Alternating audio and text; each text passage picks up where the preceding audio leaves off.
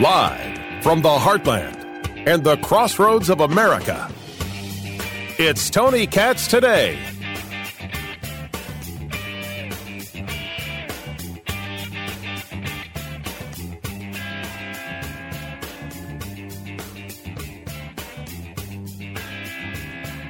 They are waiting online 14 hours to pay their respects to Queen Elizabeth.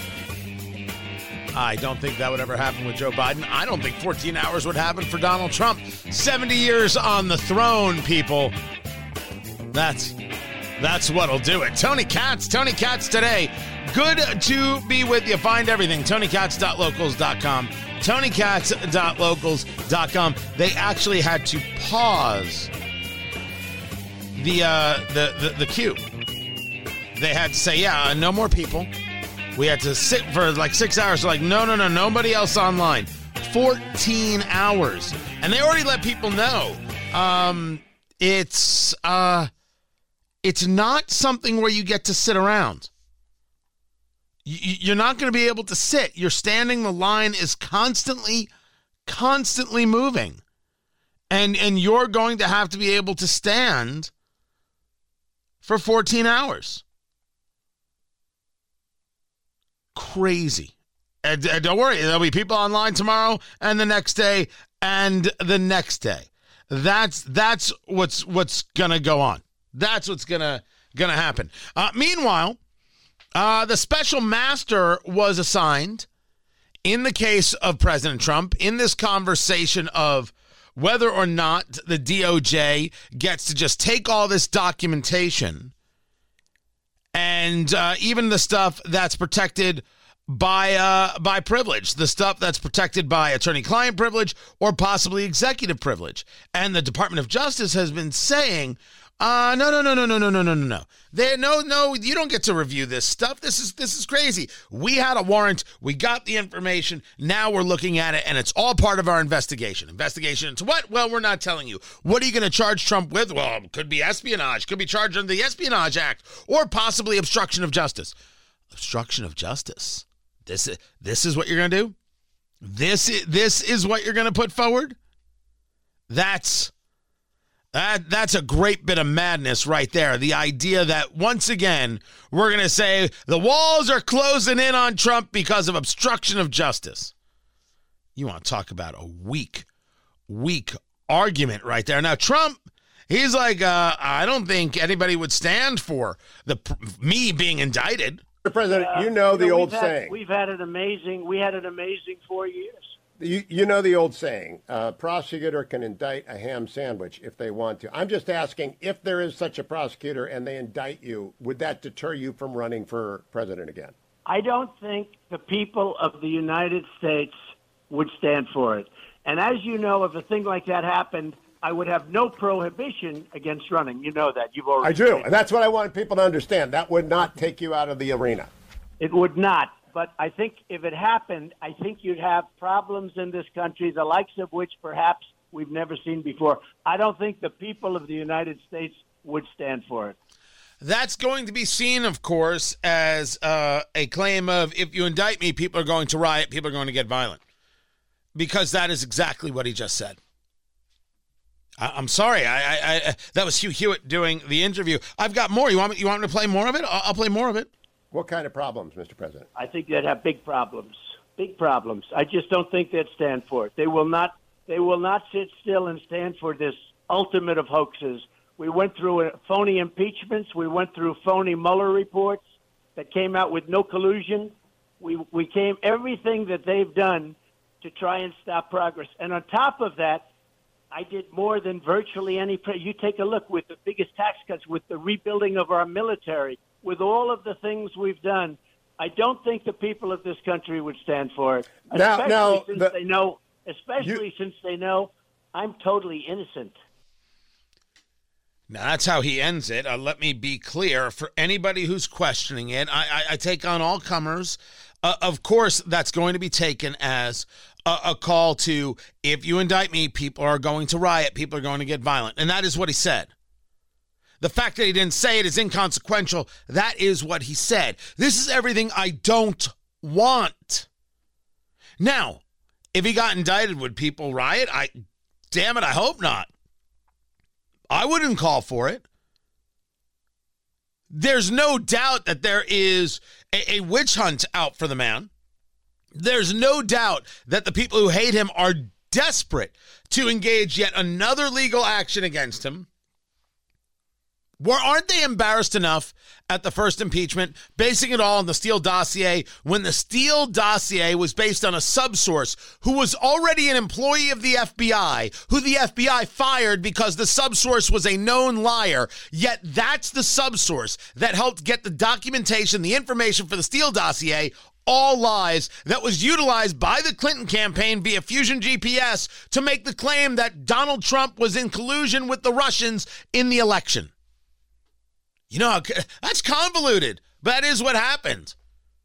You want me to trust the FBI, the DOJ? Absolutely not. You want me to trust a political party that's still after Trump when they did that, knowing that it was a lie? No, I don't want to be a part of it. You want me to somehow pretend that Donald Trump didn't say, if I get indicted, there's going to be violence? That's what he said. We're going to pretend he didn't say it? Nonsense. Do we favor the special master? Absolutely. Absolutely. Because I, who do not favor having classified information when you shouldn't have it, and I don't know whether Trump declassified everything. Possibly the act of taking the documents is the declassification. These documents that were claimed to have been found during the raid of his home, which was a raid. You can't get me to be down with that warrant. A warrant that engages the idea that we're looking for fruits of crime seems to fly in the face of the Fourth Amendment when it discusses a writing down an authorization of the places to be searched and the things to be seized. Fruits of crime is a fishing expedition. That's Lavrenty Beria, show me the man and I'll show you the crime, who headed up Stalin's secret police. That's Beria, B-E-R-I-A is the last name. That's what that is. That is Stalinistic nonsense. That is not the Constitution of the United States at play. That's the Fourth Amendment. I'd throw the whole damn thing out. That's nuts. But here we are. The special master is the one who's going to review approximately 11,000 documents. What's protected by attorney-client privilege? What's protected by executive privilege? The Department of Justice is saying, how dare you even think anything is protected? Some things are protected. Even a former president is in there to make your job easier. It doesn't matter if you hate them. Who cares? I don't care if Merrick Garland hates Donald Trump. I don't give a good holy damn about that. I care about the rights of the citizen. And attorney-client privilege needs to be protected. And if the president has executive privilege, it needs to be protected from the DOJ, which has already proven itself to be untrustworthy. So the special master... He's a New York-based lawyer, and he is going to take a look at the 11,000 documents. I'm forgetting the dude's name right now. Here it is. Raymond Dearie, D-E-A-R-I-E. That's how I believe you pronounce the last name. He's going to take a look at the 11,000 documents and see if anything is indeed covered by attorney-client or executive privilege.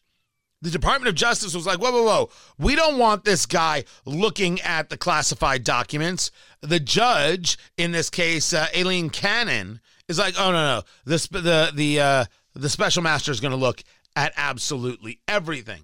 And then the DOJ said, well, we don't think that this should stop our investigation, right?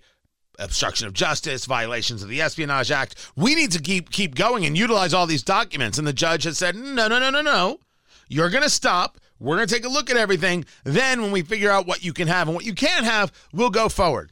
The DOJ has no shame. And this is important to note and remember, because you have to be somebody in your life in dealing with the legal system that reminds everyone that your rights indeed matter. Doesn't matter what the state says, doesn't matter what the police say, doesn't matter what the feds say. No. You have rights. They aren't special because they've got the power of the federal government behind them. We've seen the abuses of the federal government, whether it be the FBI or whether it be the IRS. We've seen how it abuses people they politically disagree with.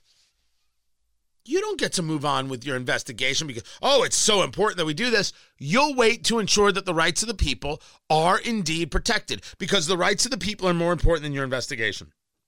Is that a hard one for people to understand, to accept, to wrap their arms around? Without question, the rights of the people are more important than your investigation.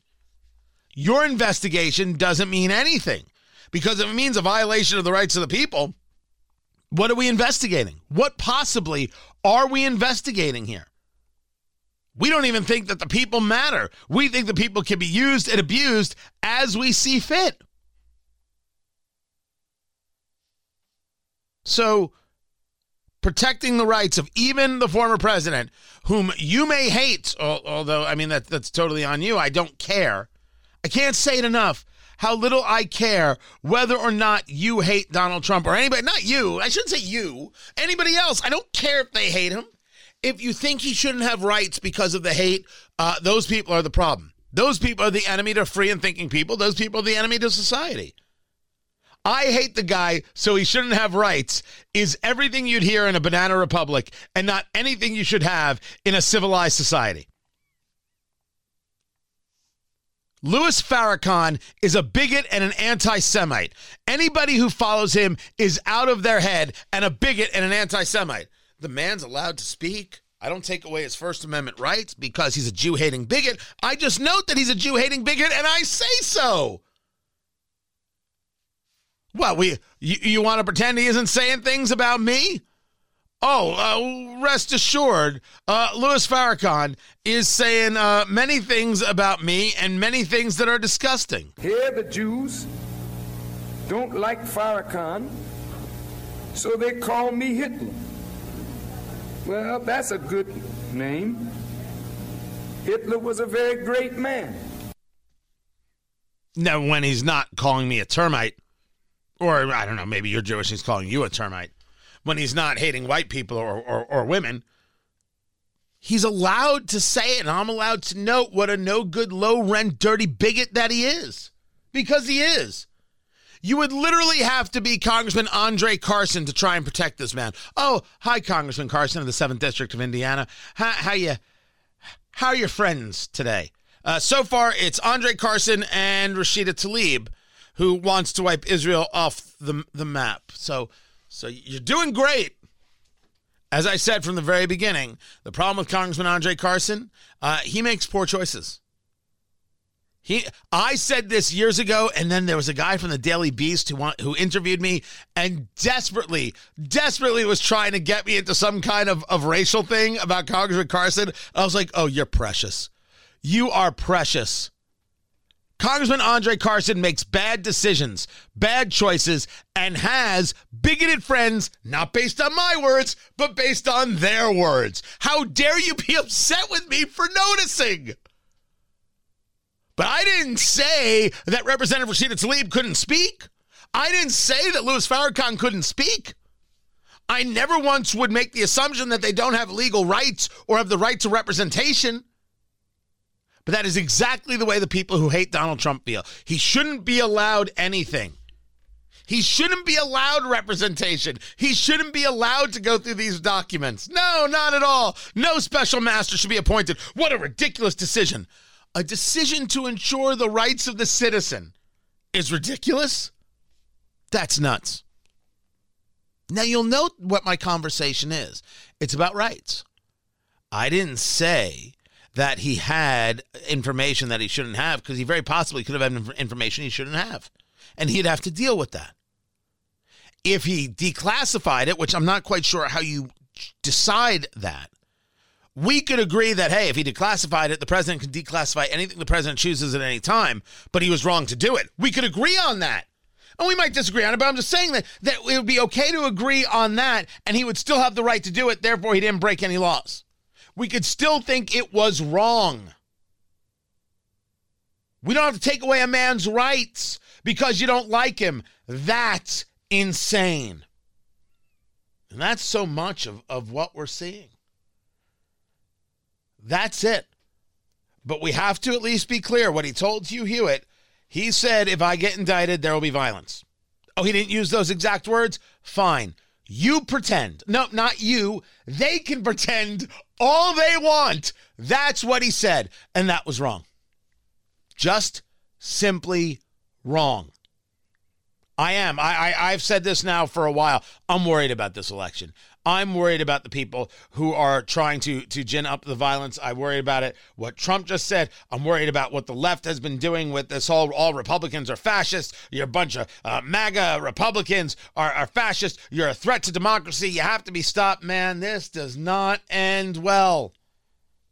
I want to be wrong. I want to be very, very wrong. I want the election to go off without a hitch. Boom, bop, bip. The election happens, and that's that. By the way, speaking of the election, Chuck Schumer was talking, and oh, the rumors. Rumor has it. Rumor has it. Rumor. The rumor is that Chuck Schumer said in a private meeting, Speaker Pelosi's going to lose the gavel, and the Democrats have a 60% chance of holding on to the Senate. Meaning Republicans are going to take the House, Democrats 60% chance to hold the Senate. I do think that that's accurate. I think that's absolutely accurate. Republicans will take the House, still a long way to go before getting the Senate. There's a lot that has to work out in their favor. I know, I agreed with Chuck Schumer. Ew, David. I know, my name's not even David. I'm Tony Katz.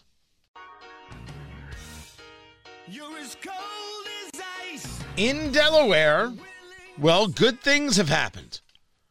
A Delaware judge has halted mail-in voting. Oh, I am so incredibly happy. Tony Katz today. What's going on?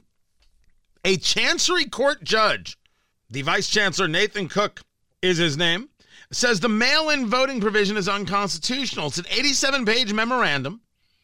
Says that allowing mail-in voting in the November 8th general election will result in the dilution of constitutional votes with unconstitutional votes. Oh, I like this. As you know, I oppose all of this mail-in voting. I don't oppose absentee voting. I want to be clear about that. The difference is you say, hey, I'm not going to be here, and you get a ballot, as opposed to ballots being mailed out willy-nilly and people can just mail them in. It's an invitation to fraud. I'm not saying it guarantees fraud. I'm saying it's absolutely an invitation to fraud. Anybody who says no, they want the fraud. I think that's an easy one to put together. If I were not to enjoin, or if I were not to not enjoin the vote-by-mail statute, then the courts would be faced with the impossible task of unscrambling the eggs, says this judge, of an election undermined by unconstitutional votes. Given these considerations, plaintiffs will suffer irreparable injury if the vote-by-mail statute is not enjoined, and doing so is necessary in the interests of justice. Furthermore, writes this judge, the fact that votes will be cast under this unconstitutional law means that the election will not be conducted in strict accordance with our Constitution. As plaintiffs note, it would be virtually impossible to unwind the election. Oh, I love this. I absolutely, positively love this. We are not going to create a situation where we're not sure which votes count and which don't, so therefore we got to count them all, because otherwise you'll be disenfranchising other people. This ballot harvesting, mail-in ballots, it all has to be stopped. The stuff that the progressive left loved about COVID, nope. Tremendous damage to the country, but they're not worried about that because they're worried about winning, because power matters more than the Constitution. Power matters more than the rule of law. What matters is their people get in, and you don't have a voice. Count me out. Count me out of that conversation, my dear people. Count me in on this one. Good on Delaware. Now let's see where else this applies. Keep it here. This is Tony Katz Today.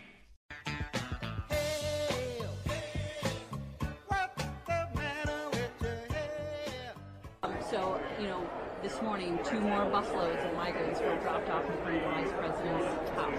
My phone was here. Well, you've heard me say throughout this experience since April that we have a national problem. Before you guys said it was right here in the corner. National response.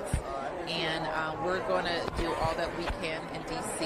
to make sure that people have a humane welcome and transfer to their final destinations. But we see in the months ahead that this problem could worsen.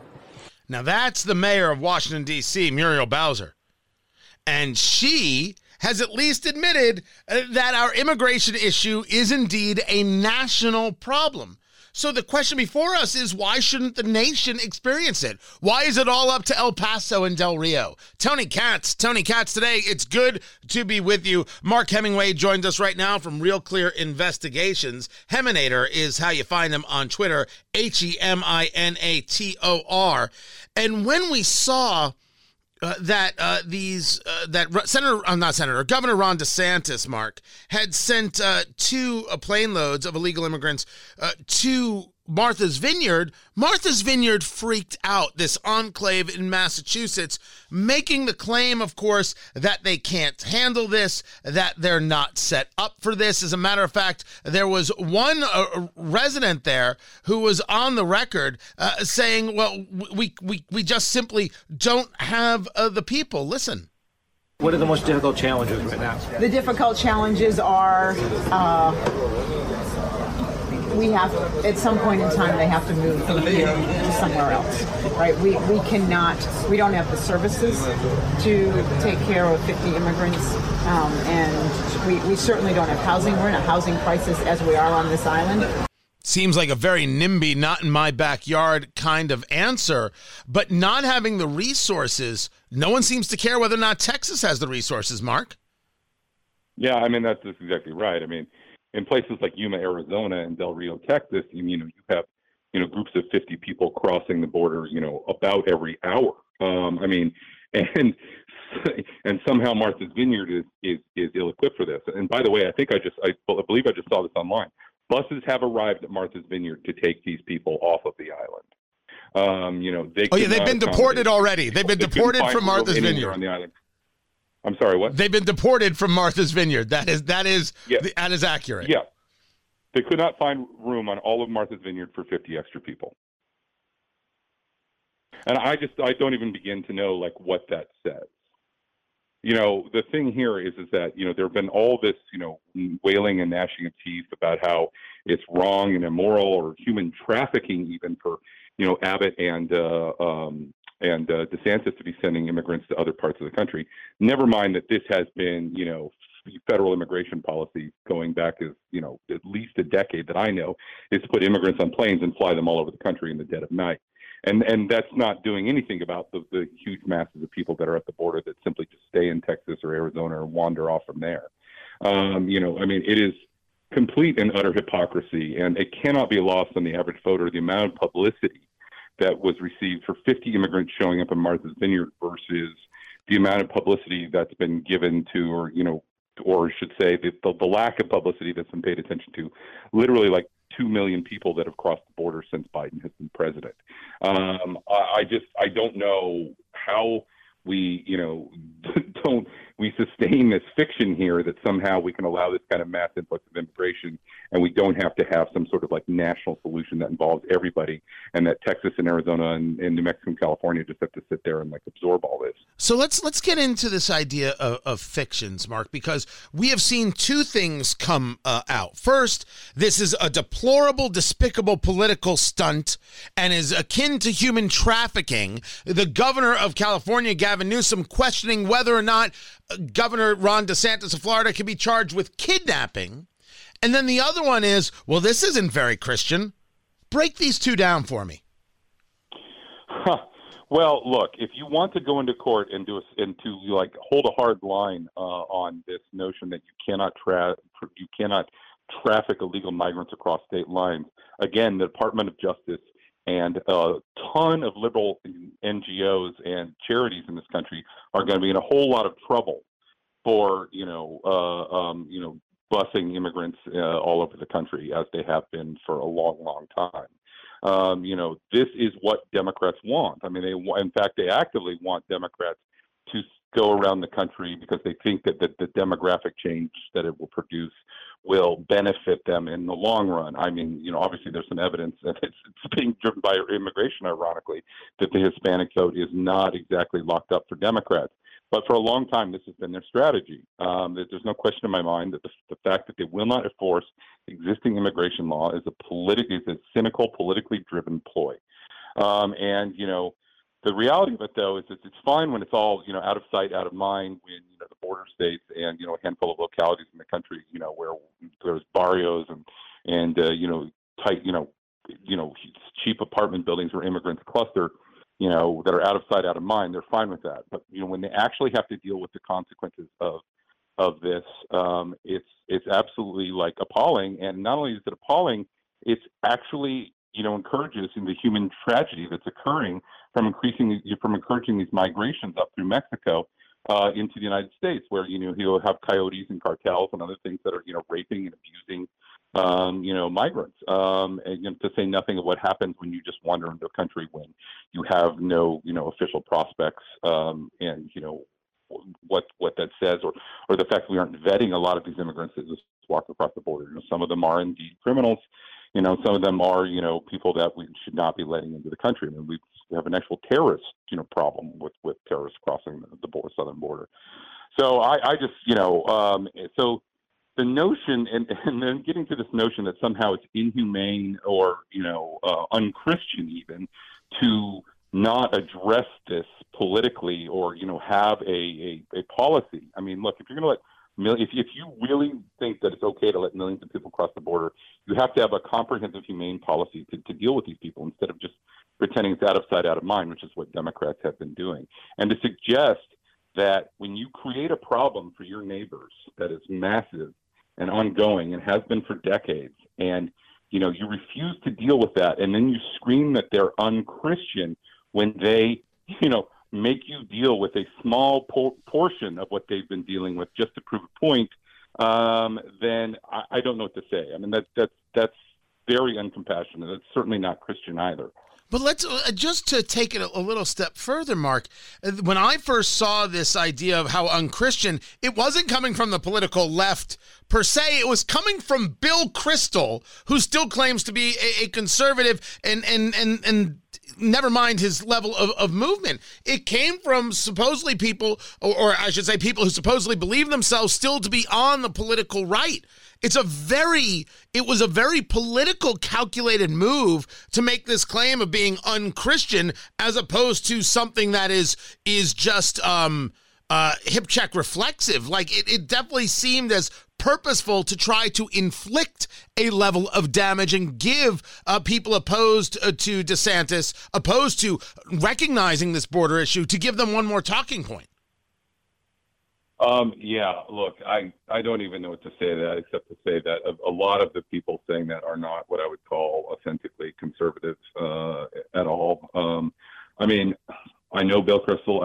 I worked for him for 8 years at the Weekly Standard, and I just honestly, beside myself, I don't even know what to say about a lot of the stuff that comes out of his mouth anymore. I mean, Bill Kristol used to be on the board of Americans United for Life, and yet if you look at any of the rhetoric that he has said in the last year about the Dobbs decision, it's pretty clear that Bill Kristol has changed and is no longer conservative. Not that somehow the conservative movement left him, as he continually protests, because I don't know how you say go from being, on the board of one of the biggest pro-life organizations in the United States to all of a sudden, talking about, what the Supreme Court is doing is, dangerous and unprecedented, with, sending abortion back to the states.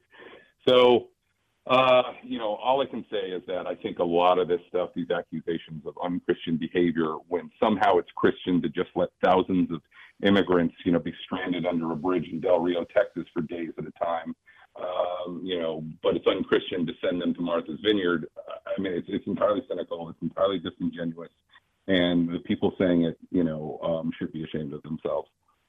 Talking to Mark Hemingway, senior writer at Real Clear Investigations. Before I let you go, and I appreciate you taking the time, it is clear that sending illegal immigrants, and not immigrants, I've heard people say how dehumanizing it is to use the term illegal immigrant. It's not, in my view, dehumanizing at all. It is honest and clear. It's dehumanizing to send them other places. It is not. These are people who are coming to America. They didn't cross the border to get to Texas. They crossed the border to get to America. So America is Martha's Vineyard and Chicago and Washington, D.C. and a host of other places.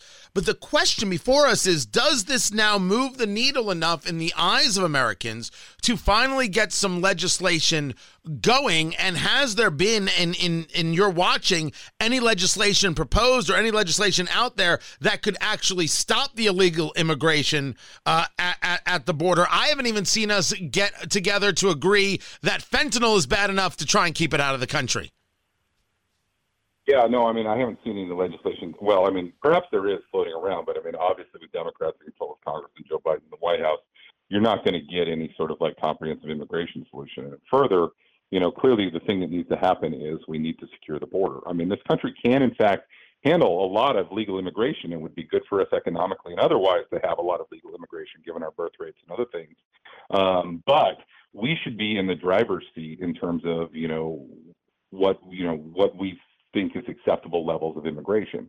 I mean, what's amazing to me is the people running around spouting that, you know, this is unchristian and, uncompassionate or whatever to not stand by and just allow, you know, totally uninhibited borders in defiance of our existing law. I mean, have these people looked at, say, Canada's immigration policy, which is, you know, a skills-based, very limited immigration policy, or Australia's immigration policy? Same thing. I mean, they would say, you know, I mean, if we passed that, you know, American immigration policy people on the right would kill to have Canada or Australia's immigration system in place here. And, you know, are these people willing to go out there and say that Canada's a nation of racists or Australia's a nation of racists? Is that when, in fact, they're, you know, more liberal fundamentally in just about every other question?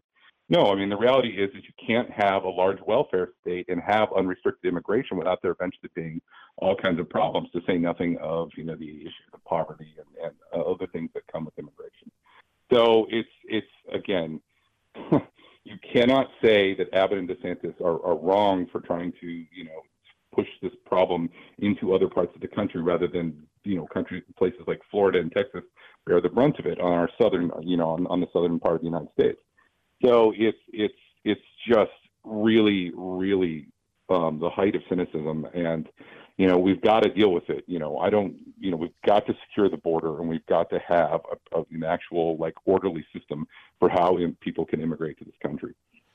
Mark Hemingway, that's his name. You can find him at Real Clear Investigations over there, Real Clear Politics. Be sure to check it out. Mark, I appreciate taking the time. More to get to. I'm Tony Katz.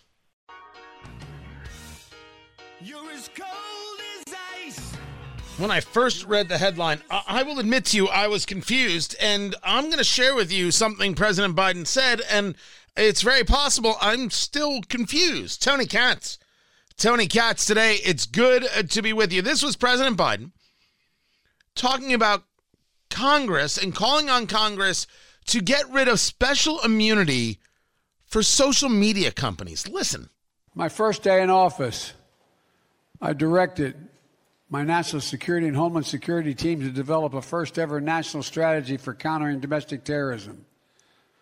The goal is to improve and enhance our understanding of this growing threat within our country, prevent people from being mobilized to violence, to counter the relentless exploitation of the Internet to recruit and mobilize domestic terrorism. And there's more we have to do together for the whole-of-government approach and a whole-of-nation approach. That's why today we're launching a new White House initiative on hate-motivated violence.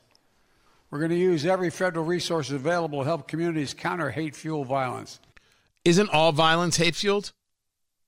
I'm just asking. But what is he discussing there with social media companies? As the reporting goes, he wants to end social media immunity. And when I first saw that, I said, whoa. Are you talking about ending protections for social media companies? Because I'm cool with that. If they're going to act like publishers and not platforms, they got to deal with the consequences of their actions. Are you talking about the idea that the social media companies shouldn't be allowed to pick and choose on terms of voices that can speak because they decided that somebody, a doctor who might question COVID response, is a threat to society? Oh, no. No, that's not what they mean. They mean deciding who can and who can't speak on the platforms. Build resilience and foster greater national unity. For example, trainings on identifying, reporting, and combating hate-fueled violence for local law enforcement agencies, workplaces, and houses of worship. Partnerships with schools that help them address bullying and harassment. I'm calling for a new era of national service through organizations like AmeriCorps, to foster stronger communities and bridge divides in our society. And I'm. By the way, I love it when Joe Biden talks about bullying. Joe Biden talking about bullying should be put next to how he treated Clarence Thomas in his Supreme Court hearing. That should play side by side for forever. Calling on Congress to do its part. Raise the living allowance for national service positions to equivalent of $15 an hour.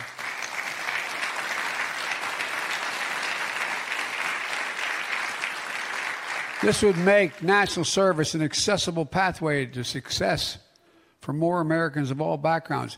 Pass my budget, increase funding to protect nonprofits and houses of worship from hate-fueled violence. I don't need your budget, sir. I need every parishioner to show up with a firearm and let people know that, you know, blank around and find out. Remember, anybody in your church or your synagogue, any faith leader who says you can't carry a firearm, find a new place to worship or fire that faith leader. That's what you do. That's exactly what you do. But he's calling on Congress to get rid of special immunity for social media companies. And hold social media platforms accountable for spreading hate and fuel violence. So anything that you disagree with. Oh, when your president doesn't favor free speech, bad things happen. Oh, no, we're not talking about the stuff that we agree is a problem. We're talking about you being able to have a conversation or me being able to have a conversation. They decide that that's hate speech. People don't believe in the America that we believe in, and that's worthy of conversation. Have it over the weekend, but have it with a bourbon so you relax. And I'll catch you guys on Monday. Have a wonderful weekend. Find everything at TonyKatz.locals.com. Monday, everyone. Take care.